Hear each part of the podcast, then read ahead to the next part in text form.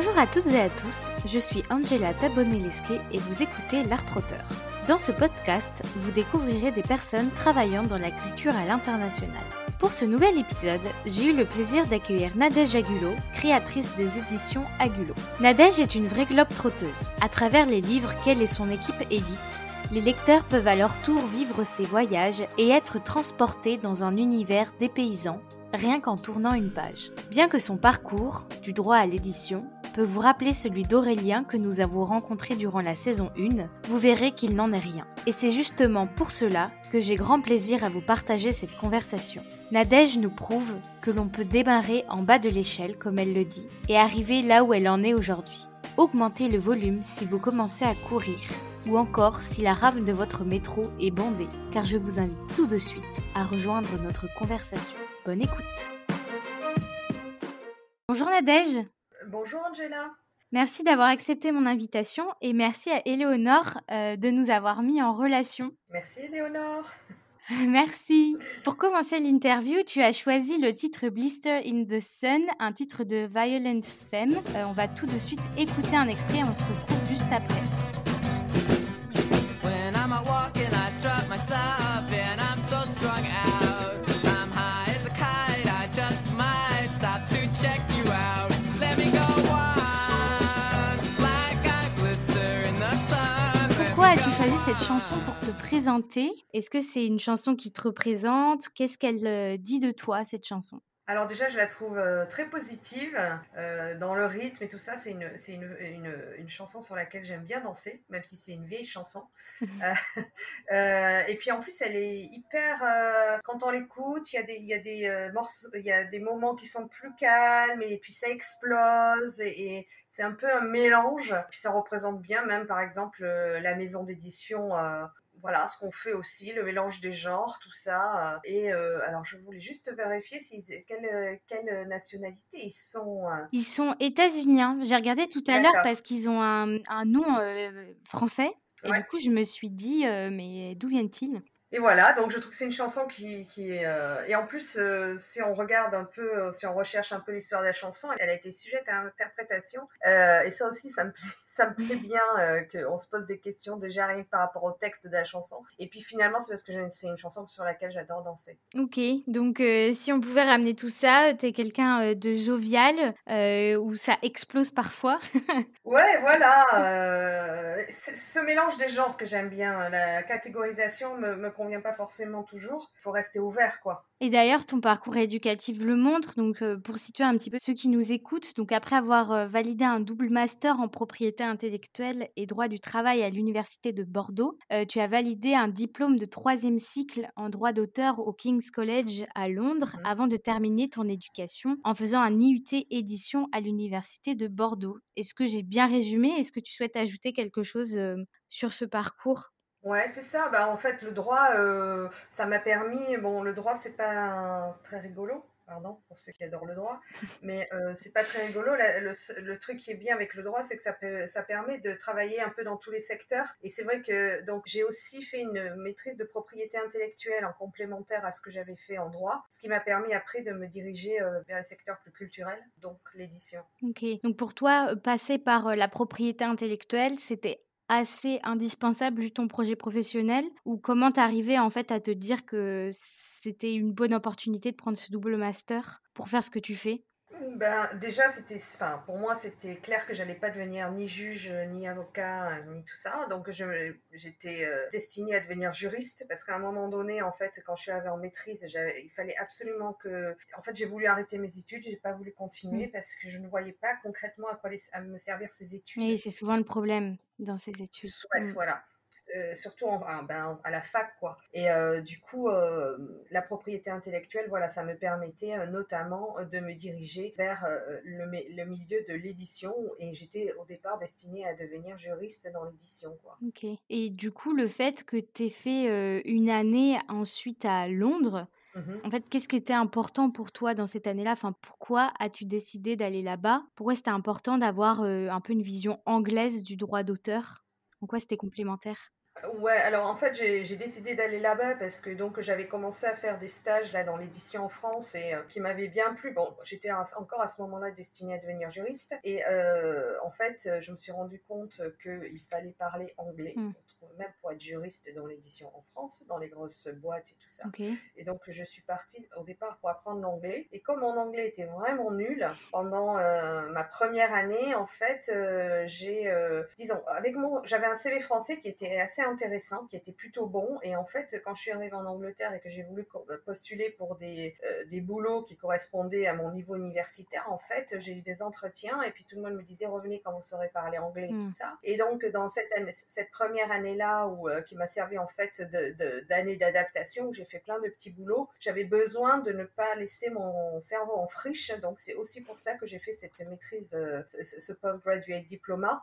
Euh, voilà, donc j'avais des petits boulots, je prenais des cours d'anglais et je faisais aussi ce postgraduate diploma. Quand cette année-là est passée, en fait, j'ai là trouvé un travail euh, dans l'édition euh, là-bas. Ok, et tu as dit plusieurs choses intéressantes, notamment euh, le C V plutôt bon pour euh, la France. Qu'est-ce que tu appelles du coup un C V plutôt bon à ce moment-là ? C'était en termes d'éducation qui était plutôt bon ou... Euh... Et puis de, de, de, d'expérience professionnelle, même si j'avais fait que des stages, en fait, j'ai fait un stage qui s'est transformé en contrat de travail dans une grosse maison d'édition, ça s'était très bien passé, qui s'appelle Grasset, maison d'édition Grasset, et euh, qui m'ont, là, ils m'ont vachement soutenue, et puis d'ailleurs, j'ai gardé après contact avec le directeur financier, tout ça, qui me suivait, et euh, donc voilà, j'avais des bonnes références, tout mmh. ça, et puis j'avais aussi fait des choses euh, parallèlement euh, un peu personnelles euh, qui, euh, qui complétaient tout ça, mais euh, effectivement, le fait de ne pas parler anglais, c'était pas, c'était plutôt euh, négatif en fait euh, sur mon C V quoi. D'accord, oui, donc euh, si jamais on, on, y a certaines personnes qui nous écoutent et qui veulent se constituer un bon C V dans l'édition, euh, faut vraiment axer sur des expériences professionnelles, même si c'est dans des ouais. plus petites maisons d'édition, parce que là tu parles du coup de grosses maisons d'édition. Ouais. Est-ce que c'est, c'est bon quand même aussi d'avoir plusieurs expériences dans des plus petites maisons d'édition ? Oui, oui, tout à fait. Mais alors moi, comme j'étais plutôt sur le juridique, mmh. donc euh, en fait, c'était une maison d'édition qui n'avait pas de service juridique. Et en fait, ils m'ont mis sur un, un, un dossier qui était refondre les, les contrats de, d'auteurs. Et en fait, mmh. euh, qui était un gros, gros truc, en fait. Mais mmh, moi, je ne oui, me suis pas rendu compte. Je me suis pas... En fait, ils n'avaient pas de service juridique. Et en fait, ils venaient de se faire racheter par Hachette. Et je pense qu'ils ne voulaient pas trop euh, euh, que Hachette soit au courant de ce qui pa- se passait chez eux et tout ça. Et donc, euh, bon, à Grasset, c'est une vieille maison. Et ils bossaient avec ces contrats d'auteur depuis des années et des années qui n'étaient plus du tout au... aux normes. Voilà, à l'usage qui était fait à cette époque-là. Et en fait, ils m'ont mis sur ça. Et donc, voilà. Et comme j'avais pas vraiment... comme il n'y avait pas de service juridique, je n'avais pas vraiment de boss... Euh, Euh, bah, j'ai fait comme euh, j'ai senti, alors euh, j'ai été parler aux éditeurs, euh, à la fabrication, tout ça, j'avais relevé tous les, tous les points de contrat qui pouvaient toucher, toucher tel ou tel service dans la maison d'édition, j'ai été parler avec tout le monde, euh, et puis j'ai récupéré des contrats de, d'autres maisons d'édition, j'ai été au, au S N E, au Syndicat National de l'édition, tout ça, mais toute seule, hein, vraiment j'avais personne qui contrôlait ce que je faisais, et en fait, euh, bah, je pense que ça leur a plu, euh, cette initiative, enfin voilà, la façon dont j'ai travaillé, euh, et voilà. Voilà, et donc euh, je leur ai, ref... je ne sais pas s'ils s'en sont jamais servis, hein. mais bon, je leur ai quand même refondu euh, leur contrat d'auteur mis au goût du jour euh, par rapport aux... aux usages qui étaient faits dans d'autres maisons au même moment, et puis par rapport aussi aux besoins euh, des services de la maison d'édition. Quoi. Ok, bon, un gros travail alors que tu étais en stage du coup.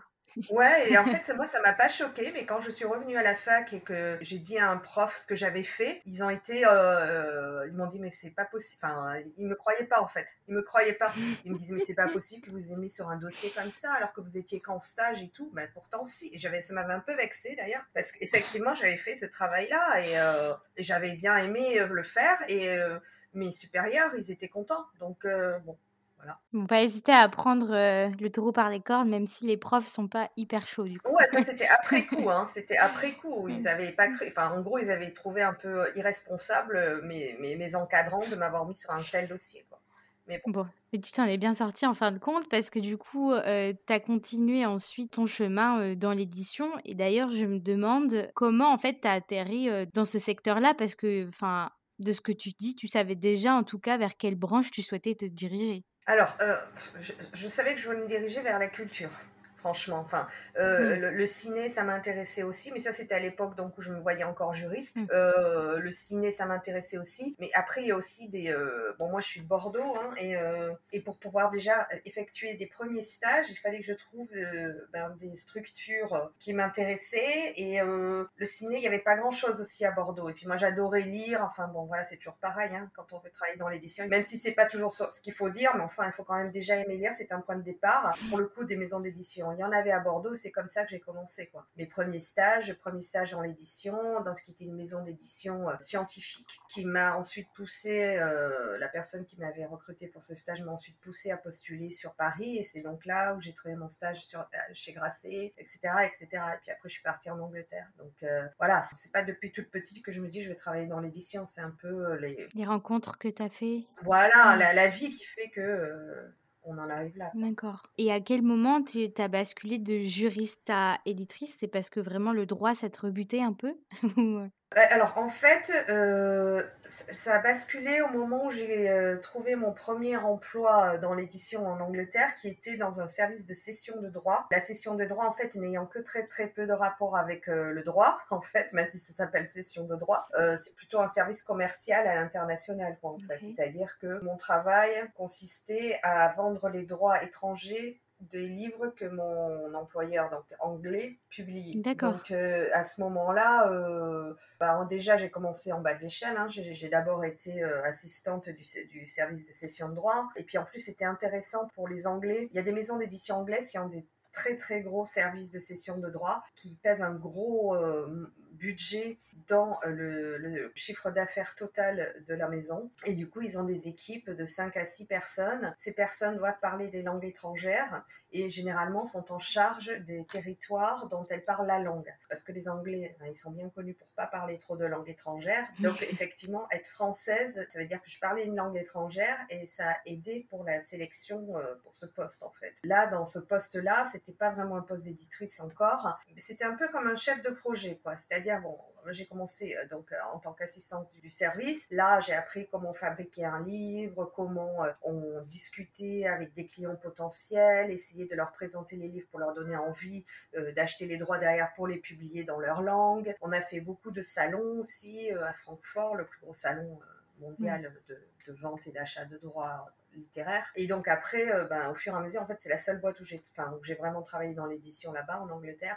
Ben, je suis restée euh, huit ou neuf ans. Donc, j'ai commencé en tant qu'assistante et puis à la fin, euh, ouais, j'étais en charge du service de cession de droit. Et donc, euh, pendant ces années, en fait, j'ai, mes, les territoires dans, que j'avais en charge ont évolué. Donc, j'ai commencé par l'Europe de l'Est, la Scandinavie, et puis ensuite, euh, j'ai eu l'Italie, euh, puis la, l'Allemagne, la France. Enfin, voilà. J'ai, et donc, l'idée, c'est de voyager dans, ces, dans les territoires... Euh, que tu as en charge pour aller euh, rencontrer les éditeurs et tout ça. D'accord, bah, tu as fait une, une super évolution. Ouais, mais ça, c'est mmh, facile en Angleterre. Hein. Enfin, c'est pour ça, moi, je, je conseille à tous ceux qui peuvent, bon, maintenant, c'est un peu plus compliqué avec le Brexit, je ne sais pas trop comment ça va se passer, mais d'aller faire euh, des mmh. stages et tout ça et d'essayer de trouver des boulots là-bas parce que euh, c'est pas du tout comme en France, on ne se base pas forcément trop au, au, au diplôme, on se, on se base à la motivation, au dynamisme et aux, et aux compétences euh, à l'envie, quoi. Donc, c'est assez facile de monter, même si on n'a pas les diplômes qu'il faut, quoi. Euh, c'est plus au résultat, mmh. voyez, tu vois, il se base plus sur les résultats. Ça dépend, du coup, vraiment de, de ta niaque, un peu, et de, de tes capacités. Voilà, c'est ça. Et de ce que tu peux. Ouais, ouais. Ok. Ouais, mmh, super. Exactement. Et euh, et finalement euh, ensuite du coup tu es rentrée en France et on va un peu s'attarder du coup euh, sur euh, ce qui s'est passé euh, lorsque tu es rentrée en France et sur ton métier actuel.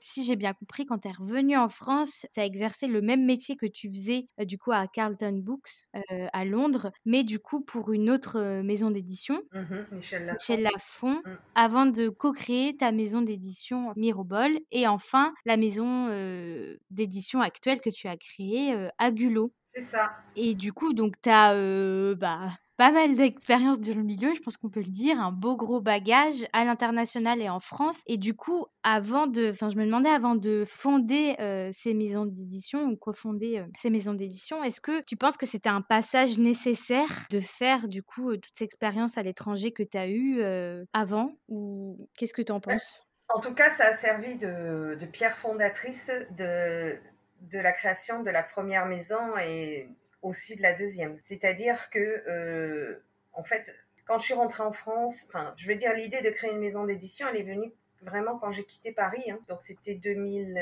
onze, dans l'optique aussi, parce que je voulais rentrer chez moi, ce qui était donc Bordeaux, de me créer mon propre emploi, puisque dans mon secteur, euh, à, dans ma région, là, il n'y avait rien, hein, dans les droits étrangers, ça n'existe pas, c'est, y a, les maisons sont trop petites, euh, les maisons existantes sont trop petites. Okay. Euh, Et l'idée, c'était justement de me servir de cette expérience et de cette vision un peu professionnelle et du milieu de l'édition anglaise que j'avais vécu pendant pratiquement dix ans pour euh, l'importer entre guillemets en France, et aussi de mes expériences professionnelles, c'est-à-dire euh, le fait que j'ai voyagé en Europe de l'Est, en Scandinavie, tout ça, rapporter aussi ces, ces spécificités euh, dans le monde de l'édition français. L'idée, c'était de se positionner hors de ce qui se fait déjà en France. Euh, à l'époque, donc euh, je parle deux mille onze deux mille douze, les Anglais par exemple, ils sont super forts en design, en graphisme, ils étaient beaucoup plus libérés, ils sont beaucoup plus libérés que les Français, bien que maintenant ça change en France quand même. Mais euh, donc l'idée, c'était vraiment de, d'avoir une,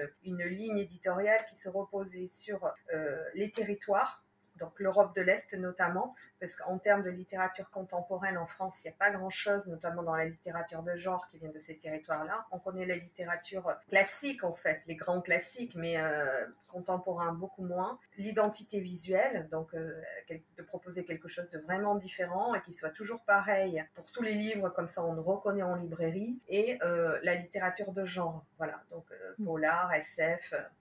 Donc, c'était vraiment ces trois points qui m'avaient intéressée pour monter quelque chose de différent de ce, de, de ce qui existait déjà en France. D'accord. Quoi. Donc, S F, juste pour préciser, science-fiction, on est d'accord. C'est... Oui, okay. bah oui, c'est ce que moi.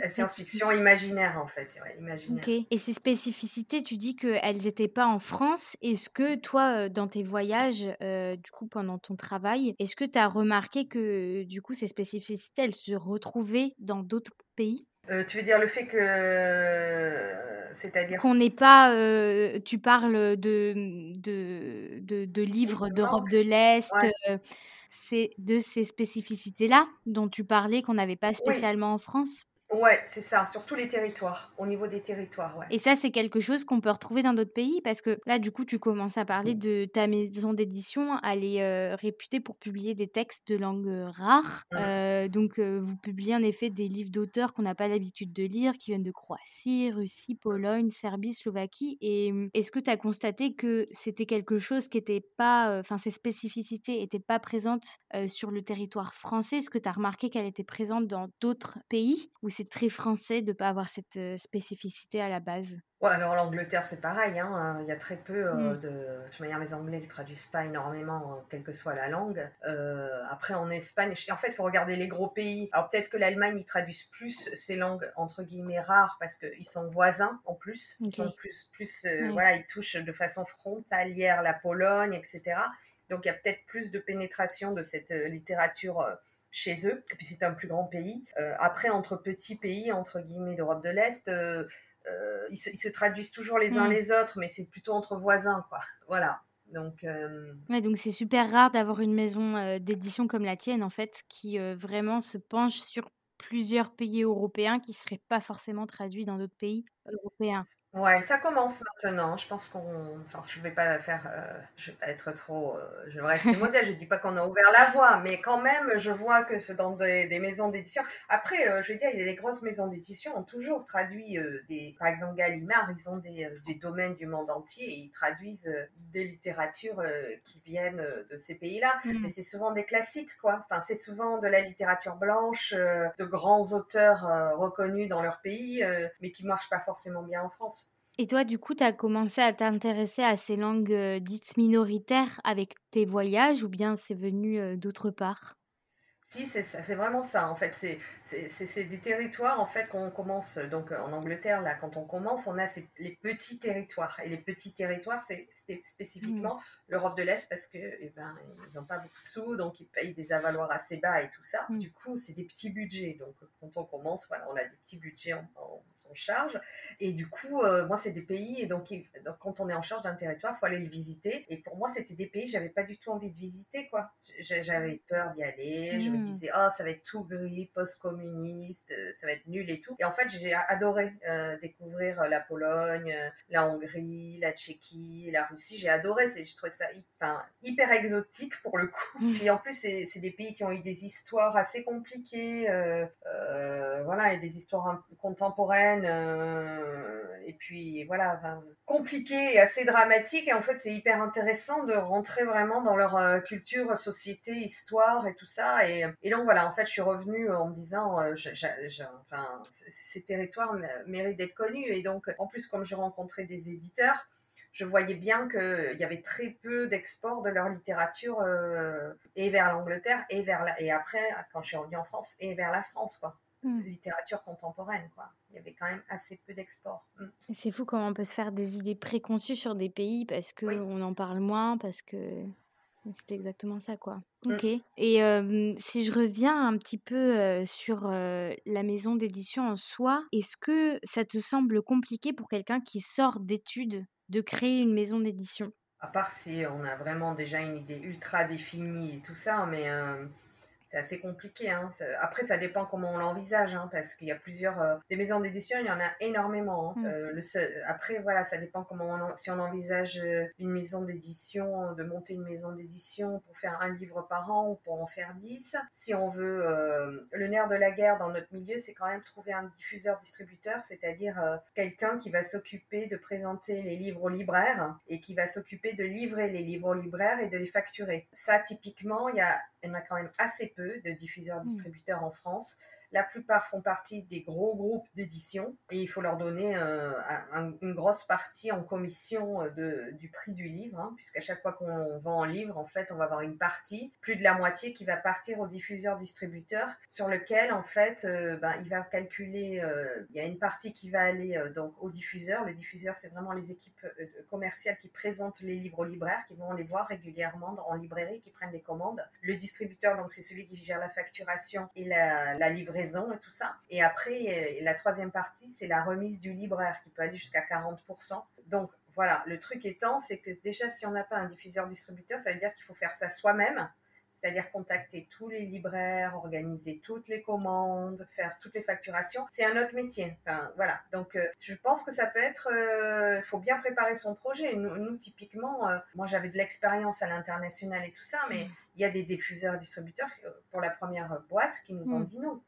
Parce que euh, y a beaucoup de gens qui, y a beaucoup de, de gens qui veulent être éditeurs et qui, pro, qui demandent à ces diffuseurs-distributeurs de les prendre dans leur catalogue. Mais c'est souvent des diffuseurs-distributeurs, donc par exemple Gallimard a sa propre boîte de diffuseurs-distributeurs, euh, la Sodis, et eux diffusent, euh, je ne sais pas quand, au moins... Euh, doit avoir cent cinquante éditeurs donc, euh, qui, sont, qui font partie de Gallimard, mais qui ne font pas partie de Gallimard aussi, qui sont des indépendants. Donc voilà, c'est, il faut super bien préparer son projet aussi pour avoir... Euh, pouvoir euh, convaincre une banque d'ouvrir un, un compte professionnel, pour convaincre, nous on faisait de la littérature étrangère, convaincre en face euh, les, euh, les éditeurs étrangers de nous vendre leurs droits. Hein, voilà, c'est...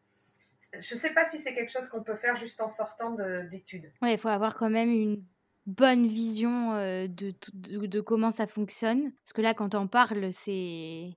Enfin, ça, technique. Voilà. Et ouais. puis ça, ça, ça, comment on dit, ça coule comme de l'eau de source, quoi. T'es habitué. Donc c'est vrai qu'on, quand on n'a oui. pas cette vision du terrain, c'est plus compliqué, j'ai l'impression. Bah, il faut connaître le public qu'on veut viser, il faut, conna... faut savoir ce qu'on veut faire. Il faut essayer de proposer quelque chose qui n'est pas, qui n'est pas déjà existant sur le marché en soi. Enfin, c'est... Sinon ça ne marchera bah, pas. Oui, parce mmh. que bah, déjà vous n'allez pas trouver un diffuseur si vous, si vous allez, enfin voilà, si vous juste voulez monter une boîte de, de... livre jeunesse euh, lambda, euh, ça va être difficile de convaincre quelqu'un de vous diffuser parce que il euh, y en a plein qui font ça déjà et qui sont déjà sur le marché, quoi.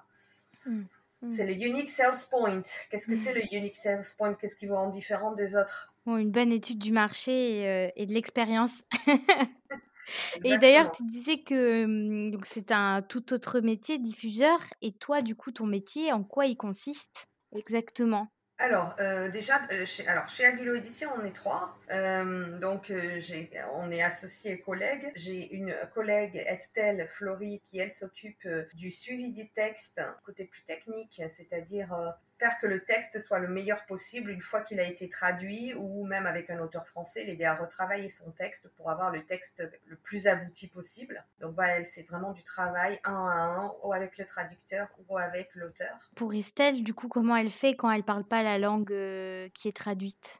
Ah ben, elle, elle, elle échange avec le traducteur, donc euh, okay. Généralement c'est plutôt le traducteur qui va échanger avec l'auteur, mmh. Et puis souvent les auteurs ils parlent quand même anglais, hein, donc euh, oui. Si on a vraiment des choses, euh, voilà. C'est... D'ailleurs on encourage toujours nous, nos traducteurs à prendre contact avec l'auteur s'ils ont une, s'ils ont une question ou quoi que ce soit, ça rassure l'auteur que le traducteur le comprenne le l'intention. Contacte. Aussi. Ouais, mm. ouais. Euh, et ensuite, on a Sébastien Vespizer qui, lui, est directeur commercial, fait pas mal de relations libraires aussi avec les libraires. Il accompagne nos auteurs sur les salons, sur les festivals. Puis après, chacun peut amener des, des titres, hein, des... Si, euh, quelqu'un, enfin, si un de nous trois lit un titre qui l'a bien branché, on peut en parler et pourquoi mmh. pas le publier. Et moi, je fais un peu tout, en fait. Je fais un peu tout. Hein. Du coup, j'ai fait pas mal d'admin et tout, de finance, euh, du coup. C'est le problème. Mais ce que j'adore faire, c'est quand même trouver des titres. Puis voyager aussi, hein. J'aime bien ça. Aller dans les pays étrangers, rencontrer vraiment sur place des auteurs potentiels pour notre catalogue ou même des éditeurs étrangers, tout ça. Et des fois aussi, bah, rencontrer nos auteurs en France, les accompagner sur des salons. Il faut aussi de la mise en page... En fait, le siège était, était donc chez moi, là, au fond de mon jardin, il y a le bureau, voilà. et, et donc, on reçoit aussi, là, on a des stagiaires, des apprentis et tout ça. Et puis après, mes deux associés ne sont pas là, ils sont à Paris. D'accord. Donc, euh, je fais aussi un peu de presse, des fois. Donc, quand tu dis faire un peu de presse, ça consiste en quoi ? C'est-à-dire être attaché de presse sur certains de nos titres, on va le présenter à, aux journaux, tout ça, pour leur donner envie de chroniquer les livres. Ok. Et si tu devais euh, résumer ton métier en trois mots, lesquels choisirais-tu ? Curiosité, ténacité, et alors je sais pas comment ça pourrait, je pourrais dire ça en un mot, mais avoir une vision, quoi. Visionnaire. Ok. Donc curiosité parce que du coup il y a tout ce travail de veille dont tu parlais où faut trouver, euh, faut trouver des titres, euh, voir ce qui se passe euh, un petit peu euh, dans les autres pays pour toi. Mmh. En termes d'auteur, mmh. Ténacité parce que faut avoir euh, de la ténacité pour euh, garder à bout de bras, enfin peut-être pas à bout de bras, non, garder euh, oui. cette maison d'édition euh, en place et visionnaire parce que du coup tu as une vision sur le long terme euh, pour cette maison d'édition et pour ce qui va se passer. Est-ce que c'est, est-ce que c'est pour ça que tu as choisi ces trois mots ? Oui, tout à fait. Ok. Oui, et puis visionnaire, avoir une vision un peu aussi différente, croire mmh. en ses choix, euh, tout ça, quoi. Ok. Et tu as commencé à en parler, euh, notamment avec le travail d'Estelle, publier des livres de ses auteurs euh, de langue rare, comme on dit. Ça demande de grandes ressources en amont, donc tu t'en... Tu parlais de repérage, de traduction. Est-ce que euh, tu peux nous donner un exemple d'un des livres que vous publiez et pour voir en termes de temporalité, tout ça, comment ça se passe, comment ça se, comment ça se prépare la sortie d'un livre ? Alors, par exemple, euh, typique. Alors, je t'en prendrai un euh, qui, en plus, on devait sortir l'année dernière, hein, mais à cause du confinement, on l'a sorti cette année. Euh, alors, typiquement, c'est un polar croate qui s'appelle L'eau rouge. Okay. Euh, j'ai entendu en premier lieu parler de ce livre. Peut-être, ça devait être en deux mille dix-huit. deux mille dix-huit, parce que le Centre du Livre Croate, pour la première fois, avait décidé de prendre un stand au Salon du Livre de Paris pour présenter leur production croate, car la Croatie allait être invitée en, l'année suivante euh, comme p- invité d'honneur, pays invité d'honneur à la Comédie du Livre à Montpellier. Okay. Donc, euh, donc j'avais été les voir et j'avais demandé, euh, puisque nous on cherche aussi pas mal de polars, j'avais demandé est-ce que vous auriez des auteurs de polars croates à, à nous proposer, tout ça. Et euh, donc ils m'avaient parlé de Yoritsa, euh, effectivement. Effectivement, ça rentrait bien dans le, dans le genre de titre qu'on cherchait, et cetera. Enfin, pour notre catalogue, dans notre ligne édito. Et euh, du coup, je l'avais contacté, l'auteur, pour en savoir un peu plus tout ça. Et là, il m'avait dit que lui était en contact avec, déjà en contact avec un traducteur en France qui le suivait depuis plusieurs années, mais que nous, on ne connaissait pas du tout. Hein. Donc, je me suis mis en contact avec ce traducteur qui nous a fait lire des nouvelles de l'auteur. Ce n'était pas le livre qu'on souhaitait euh, acheter, hein, acheter les droits, mais bon, du coup, ça, m'a, ça nous a aussi donné envie euh, la façon dont il écrivait, le style, et cetera. Euh, le synopsis euh, du livre, donc qui, ça, qui finira par s'appeler L'eau rouge, avait l'air bien et tout ça, voilà. Et du coup, on a fait euh, faire euh, quelques, on a fait traduire quelques pages par le traducteur. Le, le titre nous a plu, on a acheté les droits et euh, on, donc le travail de traduction a commencé en deux mille dix-huit, deux mille dix-neuf, ça a continué et on devait publier le livre en euh, mars deux mille vingt et un. Non, pardon, en mars deux mille vingt. Mm-hmm. Euh, donc je pense que ben, le, te, le texte euh, devait être prêt euh, début deux mille vingt. Okay. On avait fait faire des épreuves. Alors les épreuves, c'est ce qu'on appelle, euh, c'est des exemplaires papier qui sont pas les, les exemplaires papier euh, finaux. Avec, euh, donc on n'avait pas la couverture et tout ça, c'était vraiment pour avoir les livres en amont, pour les faire lire à la presse et aux libraires. Euh, et ça, donc ça, ça, c'était prêt en, ouais, ça devait, ça devait être prêt en décembre à peu près, ces exemplaires-là. deux mille dix-neuf du coup. Voilà, deux mille dix-neuf. Et puis bon, mais mars deux mille vingt, on n'a pas sorti le livre hein, parce que c'était en plein confinement et on voulait pas le, enfin on voulait pas coûte que coûte le publier en deux mille vingt pour le squeezer entre deux autres sorties, et cetera. Et on s'est dit on, carrément on le décale à deux mille vingt et un. C'est mmh. un titre en plus qu'on avec lequel on s'était dit on va faire un genre de promotion, euh, livre à, à lire avant l'été, vu que ça se passe en Croatie, l'été, tout ça. Et donc, si on le publiait en l'automne, ça perdait mmh. tout son charme. Euh, et en fait, on a bien fait finalement de le publier là euh, en deux mille vingt et un, donc un an plus tard, puisque là, il a vraiment trouvé son public et euh, il vient de gagner un prix d'ailleurs. Oui, super. Ouais, un prix littéraire assez gros, hein, le prix du Polar européen qui est organisé par le magazine euh, Le Point. Donc voilà, c'est un truc qui est assez... C'est un, un des trois plus gros prix Polar. Okay. Euh, donc voilà. euh, et du coup, voilà, entre, entre, en, en, vraiment, entre le moment où on trouve un titre et le moment où il est publié, c'est un minimum de un an et demi, deux ans. Parce qu'il y a la traduction hein, aussi. Mais oui, c'est ça. Et du coup, c'est mmh. peut-être pour ça, en fait, qu'il y a pas mal de maisons d'édition qui publient euh, tout de suite euh, des auteurs anglophones, parce que du coup, t'as moins cette partie où il faut trouver le bon traducteur, parce qu'ils sont plus rares aussi, sûrement. Mmh. Ouais. Ok. Ouais, c'est sûr. Et tu parlais, du coup, de sorties. Donc, euh, je sais qu'il y a une sortie, du coup, littéraire en... en automne, mmh. et euh, l'autre sortie littéraire, du coup, est juste avant l'été, c'est ça ? Oui, alors, euh, enfin, tu veux dire généralement ou chez nous ? Ah, parce que chaque maison d'édition a aussi ses sorties littéraires. En, en gros, il y, y a des périodes dans le monde de l'édition, dans le monde littéraire, okay. qui, la rentrée littéraire, ça, c'est à l'automne.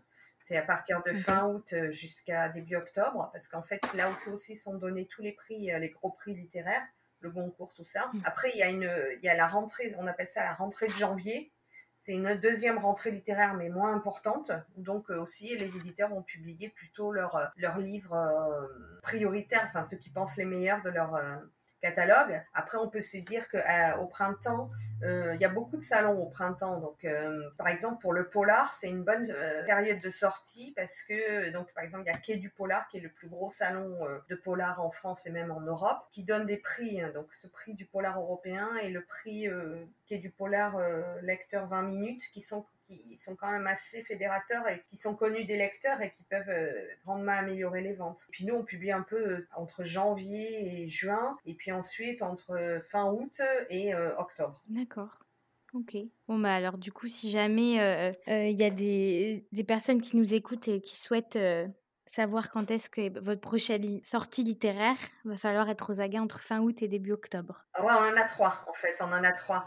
Euh, fin août, ce sera la première, ensuite on a un polar en septembre et euh, un, un livre d'imaginaire en octobre. Ok, ouais, super. C'est noté dans l'agenda alors. Ben, et pour finir, euh, si tu devais donner un conseil à ton toi en recevant ton diplôme en édition, qu'est-ce que tu te dirais ? Que les études... Euh... Alors, c'est pas forcément qu'il ne faut pas rester complètement euh, coincé sur euh, la section d'études qu'on a choisie, quoi. Que les études, ça peut mener dans plein de directions et qu'il faut rester ouvert, quoi. Ok, super. Eh bien, merci beaucoup d'avoir été avec nous aujourd'hui, Nadège. Merci à toi, Angela. Merci beaucoup. Merci d'avoir écouté cet épisode en compagnie de Nadège en entier. J'espère que vous avez pris autant de plaisir que j'ai pris à vous le préparer. N'hésitez pas à me dire en commentaire sur Instagram ce que vous avez pensé de l'épisode et s'il vous a plu, de me laisser cinq étoiles sur Apple Podcast afin de soutenir larttrotter. N'oubliez pas non plus de vous abonner à ma newsletter sur Osha ou sur la plateforme sur laquelle vous êtes en train d'écouter afin d'être informé des prochains épisodes. et surtout sur l'Instagram de larttrotter pour participer au jeu concours en partenariat avec les éditions Agullo qui va arriver dans les jours qui suivent. Rendez-vous le vingt-six octobre pour un nouvel épisode dans lequel on va parler de musique. En attendant, prenez soin de vous.